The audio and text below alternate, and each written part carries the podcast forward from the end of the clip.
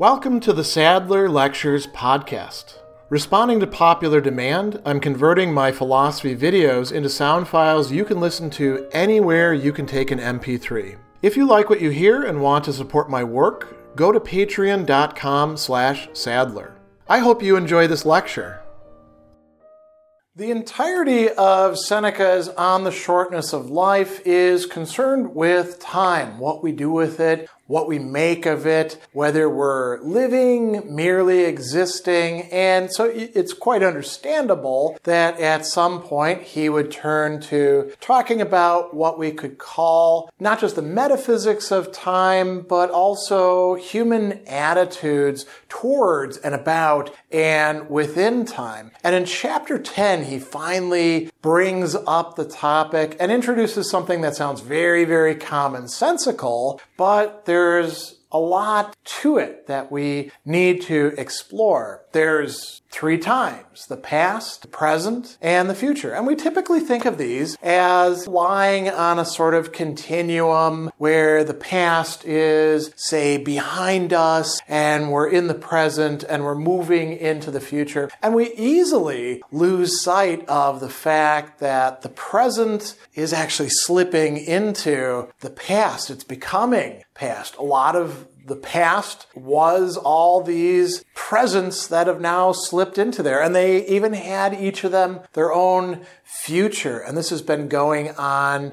age after age after age. Now, Seneca is going to say life is divided into, it's translated here as three parts, but a more literal translation would be three times, tria tempora. So three distinct times that are all connected with each other. What are these times? So it's interesting too because in the translations, typically they'll just say past and present and future. What Seneca is actually saying in the Latin is that which was. Makes sense that we would call that the past, right? Quod fuit, the present, quod est, what is, what's here right now, where we are in what we call the present, and then the future quod futurum est. And you notice that that word that we get future from is actually coming from the Latin here. And this is all from the words to be, right? What was, what is in the past, what happened, what is, what is now in the present, and what is going to be coming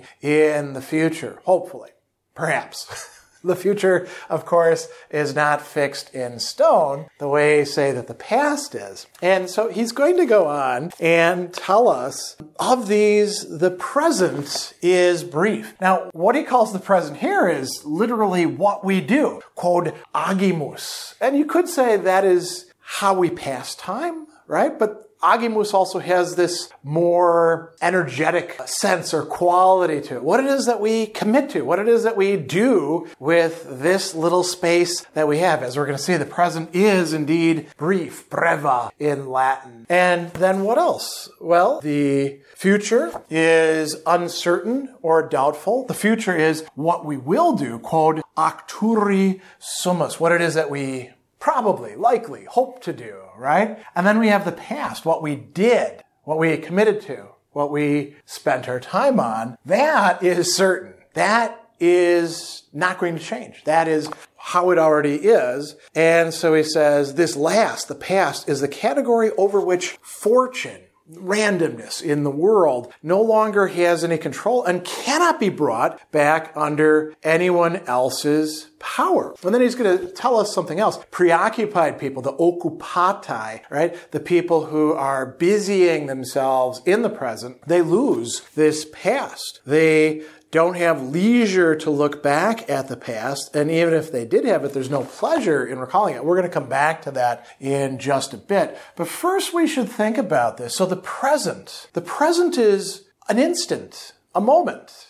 It's here and then it's gone. It's now in the past, right? And the future becomes our present. So he goes on and he says that the present time is very brief. Indeed, so very brief that to some people it seems to be non existent. There is no real present. It's always in motion, he says, slipping by and hurrying on. It ceases to be before it arrives, and it no more suffers delay than do the firmament, that's the sky, or the heavenly bodies, whose ever tireless movement never lets them remain in the same position. So this is quite an important thing to say. And he's going to conclude that by bringing up once again the preoccupied people, those who are too busy in the present, those are, who are thinking about the future. And here he says the preoccupied are concerned with the present alone, right? Now, is that completely true? No, because he will talk about them being concerned with the future as well. But he says they're concerned with the present alone, and it's so fleeting it can't be grasped. Even that little amount is stolen away from them because they're pulled in many different directions. They are being drawn into all the things that occupy their minds, that keep them busy, busier than they ought to be. So coming back to this discussion of the preoccupied, he says preoccupied people lose the past. It's not that they don't have a past, but we're talking about the orientation of the human being to their past. He says that they don't have the time to look at it, and if they have, there's no pleasure in recalling something regrettable, something bad. They're unwilling to turn their minds back to times badly spent. They dare not revisit the past because their vices obvious in retrospect, even those that insinuated themselves by allurement of momentary pleasure. No one gladly casts his thoughts back to the past except for the person whose every action has been subjected to his self assessment, which is infallible. A person who's been ambitious, arrogant, unrestrained, treacherous, greedy, lavish, a person like this as he says, has to be afraid of his own memory. And isn't this true? People sometimes will look back at a past, but it's a confabulated past in which they're the victim or they're the hero, not just the schmuck who screwed things up in ways that they could have avoided if they were actually paying attention, following the ways that they ought to live. And so he goes on and he says, you know, it's too bad because this is the part of our existence that is consecrated and set apart, elevated above all human vicissitudes, removed beyond fortune's sway, harried by no poverty, no fear, no attacks of disease. This part, the past, can be neither disrupted nor stolen away. Our possession of it is everlasting and untroubled. He says, days are present, only one at a time, and these only minute by minute. The present, very hard to hold on to, right? And you often hear people saying, just live in the present, only pay attention to the present, don't worry about the past. Seneca is saying, that's foolish. The past is your possession. Obviously, you can't be in the past, but you can direct your memory to the past. Days are present only one at a time, but all the days of time past will attend you at your bidding and allow you to examine them and hold on to them at your will. But this is something that preoccupied people rob themselves of the time in the present to do in relation to the past. He says, it takes a tranquil and untroubled mind to roam freely over all these times of life, but preoccupied minds cannot turn around and look backward. Their life disappears into an abyss, just as it does no good to pour any amount of liquid into a vessel if there's nothing at the bottom. It makes no difference how much time we're given if there's nowhere for it to settle. And a little bit later on, he is going to reference something really quite interesting. He's going to talk about, this is shortly after he talks about how we can recover our past, which we'll get to in a moment. He says, for those who forget the past, and forget the past here, praeterium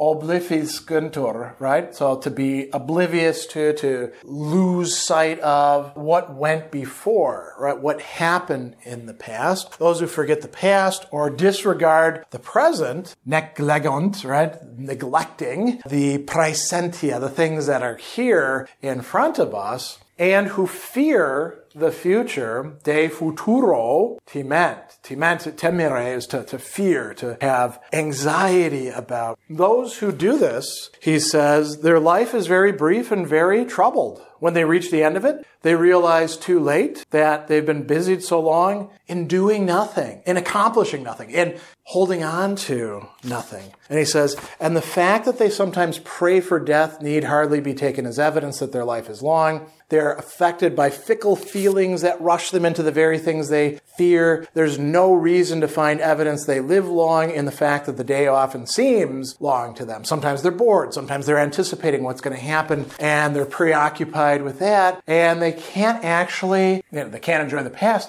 but they can't even enjoy the present that they're in. They, they need to get through it right away. And then when they get through it, now they've lost it. They can't get it back. So this is, you know, some very important ideas. What is Seneca saying we ought to do? How can we remedy this? Through wisdom, through relying on the wisdom of others, which we can connect with, and developing wisdom ourselves. He says that the sages, the wise person's life is ample in scope. He's not constricted by the same limit that confines others. He's released from the limitations of the human race. Some time has passed. He holds it in recollection. He can access the past. Time is upon it. He uses it. He makes use of it. Time to come. This he anticipates. He looks forward to. And then Seneca says, and here's a very interesting idea. The combining of these, the integrating of past, present, and future together is what makes life long. Now, we can do this not only by living a long, productive, well integrated life in our lifetime, we can actually expand beyond our own lifetime. As Seneca says, we can benefit from the wisdom of others. He says, those who give their time to philosophy or to wisdom are at leisure alone, they truly live. It's not only their own lifetime they watch over carefully, they annex every age to their own. All the years that are, that are gone before are added to their own. And he gives, you know, all sorts of examples of interesting philosophers and what they have to offer to us as high priests, as friends, as companions, as guides, as all of these different things that we could be connected to. And he says, since nature allows us shared possession of any age, why not turn from this short and fleeting passage of time and give ourselves over to the past?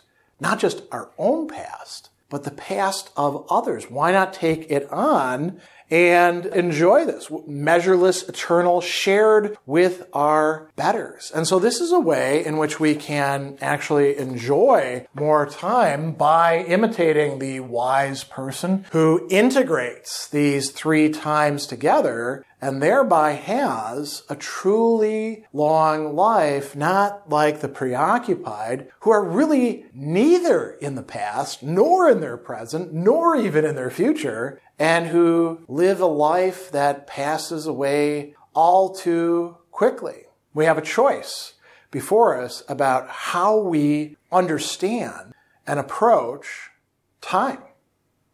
Special thanks to all of my Patreon supporters for making this podcast possible. You can find me on Twitter at Philosopher70, on YouTube at the Gregory B. Sadler channel, and on Facebook on the Gregory B. Sadler page.